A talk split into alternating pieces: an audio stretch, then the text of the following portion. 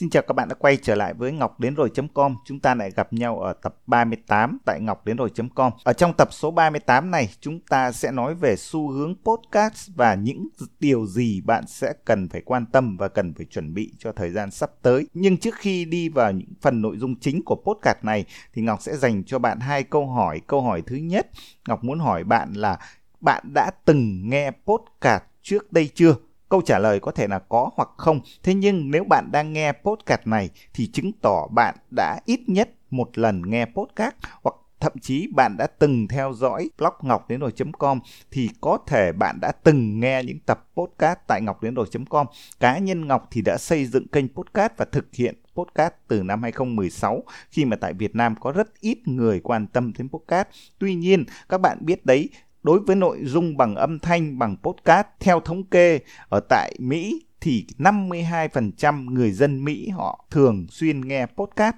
Ở tại Việt Nam thì chưa có con số thống kê cụ thể nhưng chúng ta đã thấy từ đầu năm 2020 đến nay thì cái thuật ngữ podcast hay kênh âm thanh đã bắt đầu được nhắc nhiều đến trên các phương tiện truyền thông. À, trong cộng đồng những người làm online marketing thì thuật ngữ podcast cũng đã đã bắt đầu được quan tâm và các bạn thấy đã có rất nhiều những cái ứng dụng những cái chương trình podcast bắt đầu ra đời. Thì đây là câu hỏi số 1 chính là câu hỏi dành cho bạn. Bạn đã bao giờ nghe podcast chưa? Và trong thời gian tới bạn có nghe podcast thường xuyên hay không?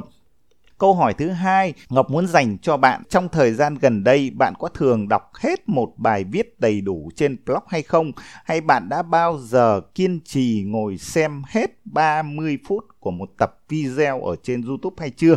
Ngọc không biết câu trả lời của cá nhân bạn như thế nào nhưng đối với Ngọc thì thời gian gần đây khi mà tất cả những cái phương tiện truyền thông những cái uh, loại nội dung trên internet có quá nhiều thì Ngọc cảm giác rằng mình bắt đầu lười đọc blog hơn, lười đọc chữ viết hơn và cũng đã bắt đầu lười xem video hơn bởi vì có quá nhiều video để lựa chọn. Vậy thì đối với âm thanh dễ dàng tiêu thụ hơn thay vì chúng ta đọc bằng bài viết nó đã quá mỏi mắt, chúng ta đã xem video nó đã quá mỏi mắt rồi. Và vậy thì nếu như có một cách lựa chọn nữa đó là podcast thì bạn có đủ kiên nhẫn để nghe hết 30 phút của một tập podcast hay không? Đấy là câu hỏi số 2. Hai câu hỏi này thì Ngọc hy vọng là đến cuối tập podcast chúng ta sẽ tìm được cái câu trả lời cho riêng mình. Tuy nhiên trở lại với cái nội dung chính của tập podcast ngày hôm nay đó là chúng ta nói về xu hướng podcast, xu hướng của âm thanh và những gì mà tất cả chúng ta những người làm online marketing cần phải chuẩn bị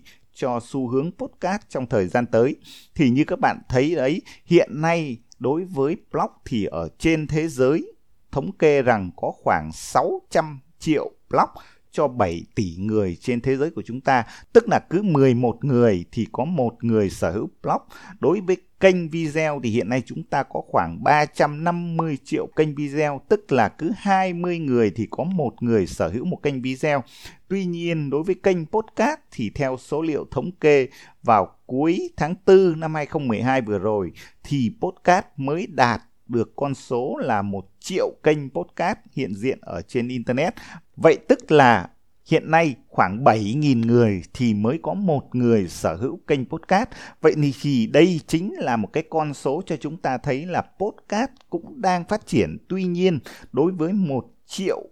kênh podcast cho 7 tỷ người ở trên thế giới này thì thực ra con số này còn quá ít. Và nó là một cái cơ hội để cho những người làm online marketing như chúng ta có thể bắt đầu suy nghĩ đến cái nội dung bằng âm thanh để giúp cho người dùng có thể nghe, để họ có thể giảm bớt việc đọc. Họ đã quá chán với video thì họ bắt đầu có thể nghe mà không cần phải dùng mắt để đọc để xem video nữa đây là một cái con số để cho chúng ta thấy là xu hướng của podcast sẽ rất phát triển trong thời gian tới. Việc thứ hai, kinh nghiệm của Ngọc cho thấy là xây dựng một kênh podcast thì sẽ dễ hơn là bạn viết blog. Thực sự về tính chất của công việc thì nó giống như là blog. Thế nhưng đối với một blog thì bạn sẽ phải viết, phải kèm hình ảnh, phải xây dựng nội dung bằng bài viết là chính. Còn đối với kênh podcast thì bạn hoàn toàn có thể sử dụng một chiếc tai nghe, một chiếc điện thoại để có thể thu âm cái tập tin âm thanh của mình và có thể phát nó trên một cái nền tảng podcast nào đó và chúng ta có thể đưa ngay cái thông tin của chúng ta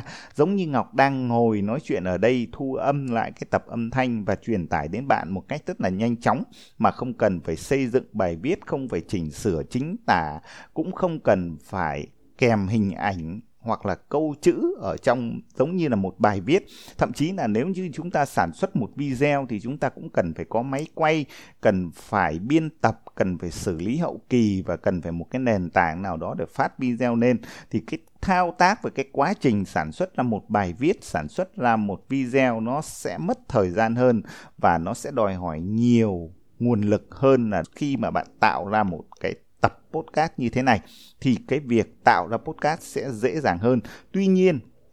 vậy thì xây dựng kênh podcast có phải là dễ dàng hơn blog, dễ dàng hơn một kênh video hay không? Thì sự kinh nghiệm của Ngọc cho thấy xây dựng kênh podcast nó cũng giống như bạn phát triển một blog, giống như bạn phát triển một kênh video. Tức là khi nói đến podcast thì chúng ta sẽ nhắc đến kênh podcast, tức là vẫn phải có một chủ đề cụ thể, vẫn có phải một thị trường ngách cụ thể vẫn phải có đối tượng người nghe cụ thể. Và khi xây dựng podcast thì bạn cũng phải liên tục sản xuất ra các cái tập podcast. Giống như bạn xây dựng blog thì vẫn phải cập nhật bài viết thường xuyên. Nếu như bạn xây dựng video thì bạn vẫn phải có các cái tập video thường xuyên. Thì đối với kênh podcast thì bạn cũng vẫn phải có các cái tập podcast. Giống như là các cái tập podcast mà Ngọc đánh số từ số 1, số 2, số 3, số 4 và đến số 38 là tập podcast này chẳng hạn thì nó vẫn phải theo một cái lộ trình để chúng ta thu hút cộng đồng để chúng ta giữ chân người nghe để họ có thể quay lại kênh podcast của ta để lắng nghe ta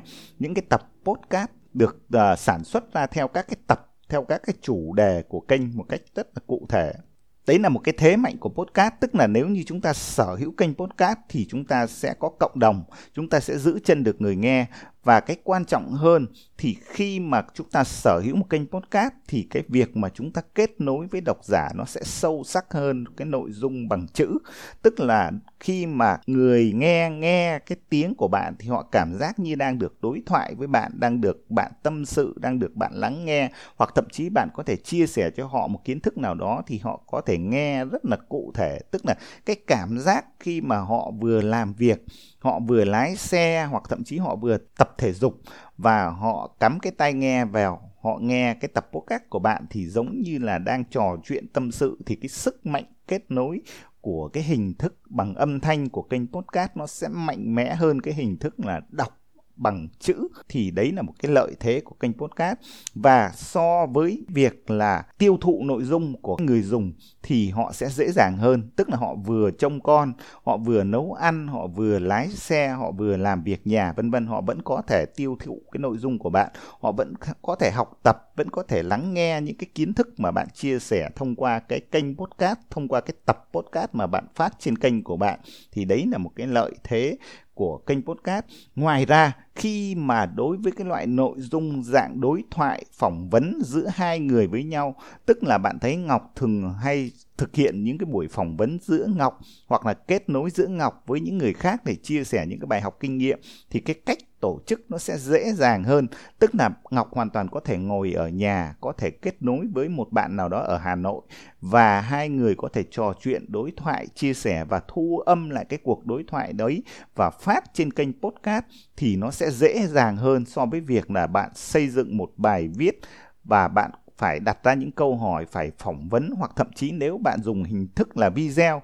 thì bạn sẽ phải gặp gỡ để quay, để ghi lại cái video phỏng vấn đối thoại đấy. Thì đối với podcast, bạn có thể làm việc online, làm việc từ xa rất là dễ dàng, tức là chỉ cần có internet, có thể có thiết bị ghi âm là bạn có thể thu lại cái cuộc hội thoại đấy và phát nó trên kênh podcast của bạn. Thì cái hình thức tổ chức và cái cách sản xuất nội dung nó sẽ dễ dàng hơn nhiều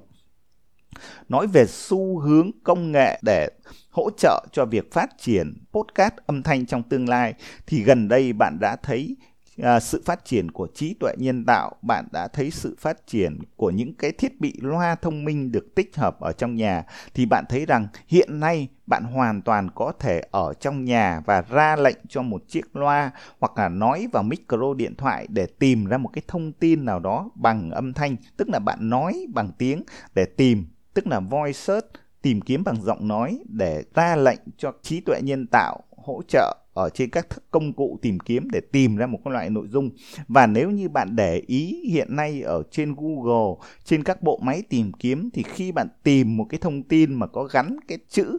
podcast thì bắt đầu là những cái tệp âm thanh đã hiển thị ở trên kết quả của Google. Và trong thời gian vừa rồi, trong tháng 5 của năm 2020 vừa qua thì Google cũng đã bắt đầu dành nguồn lực để phát triển một cái dịch vụ gọi là Google Podcast Manager, tức là một cái dịch vụ để hỗ trợ cho người dùng thống kê chỉ số của podcast để theo dõi cái kênh podcast của bạn ở trên Google. Giống như chúng ta đã từng dùng Google Analytics để theo dõi, thống kê các cái chỉ số website, blog của chúng ta, thì tất cả những cái xu hướng này cho thấy podcast đang là một cái lựa chọn, đang là một cái loại nội dung mà trong tương lai và thậm chí ở ngay trong thời điểm hiện tại, bạn cần phải quan tâm và bắt đầu cần phải chuẩn bị để chúng ta có thể tham gia vào cái loại nội dung bằng âm thanh để cho độc giả của bạn, cho những cộng đồng của bạn có thêm cái lựa chọn. Tức là họ không cần phải dùng mắt để đọc nữa, họ không cần phải dùng mắt để xem video nữa, mà họ có thể dùng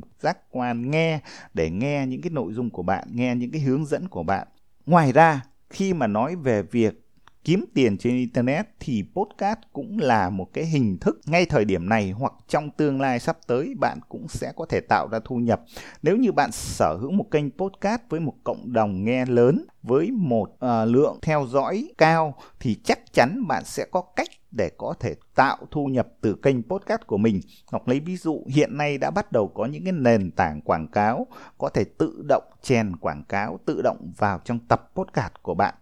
Ngoài ra nếu như bạn có nhiều người nghe kênh podcast của bạn có một cái lượng download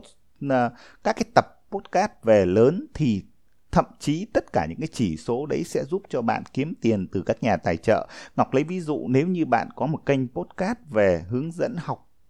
tiếng Anh thì chắc chắn các cái trung tâm tiếng Anh, những cái doanh nghiệp hoạt động trong lĩnh vực ngôn ngữ, trong lĩnh vực đào tạo tiếng Anh sẽ quan tâm đến kênh podcast của bạn để có thể thực hiện những cái tài trợ và thậm chí là bạn có thể dùng cái kênh podcast đấy để uh, thu tiền phỏng vấn khách mời. À, tức là tính một cái khoản phí nho nhỏ nào đó để bạn có thể kết nối thực hiện những cái buổi à, chia sẻ những cái buổi phỏng vấn nhằm cái mục đích là quảng bá cái thương hiệu hoặc là chia sẻ những cái thông tin giá trị cho cộng đồng của bạn. Ngoài ra, đối với hình thức quen thuộc của chúng ta tức là tiếp thị liên kết thì bạn vẫn hoàn toàn có thể sử dụng kênh podcast của bạn để tạo ra thu nhập từ tiếp thị liên kết. Ngọc lấy ví dụ nếu như bạn là một bà mẹ bỉm sữa, bạn xây dựng một kênh podcast dành cho phụ nữ về cách chăm sóc trẻ em và chia sẻ những cái mẹo trong cuộc sống gia đình dành cho phụ nữ chẳng hạn thì chắc chắn những cái sản phẩm, những cái dịch vụ mà bạn có thể làm tiếp thị liên kết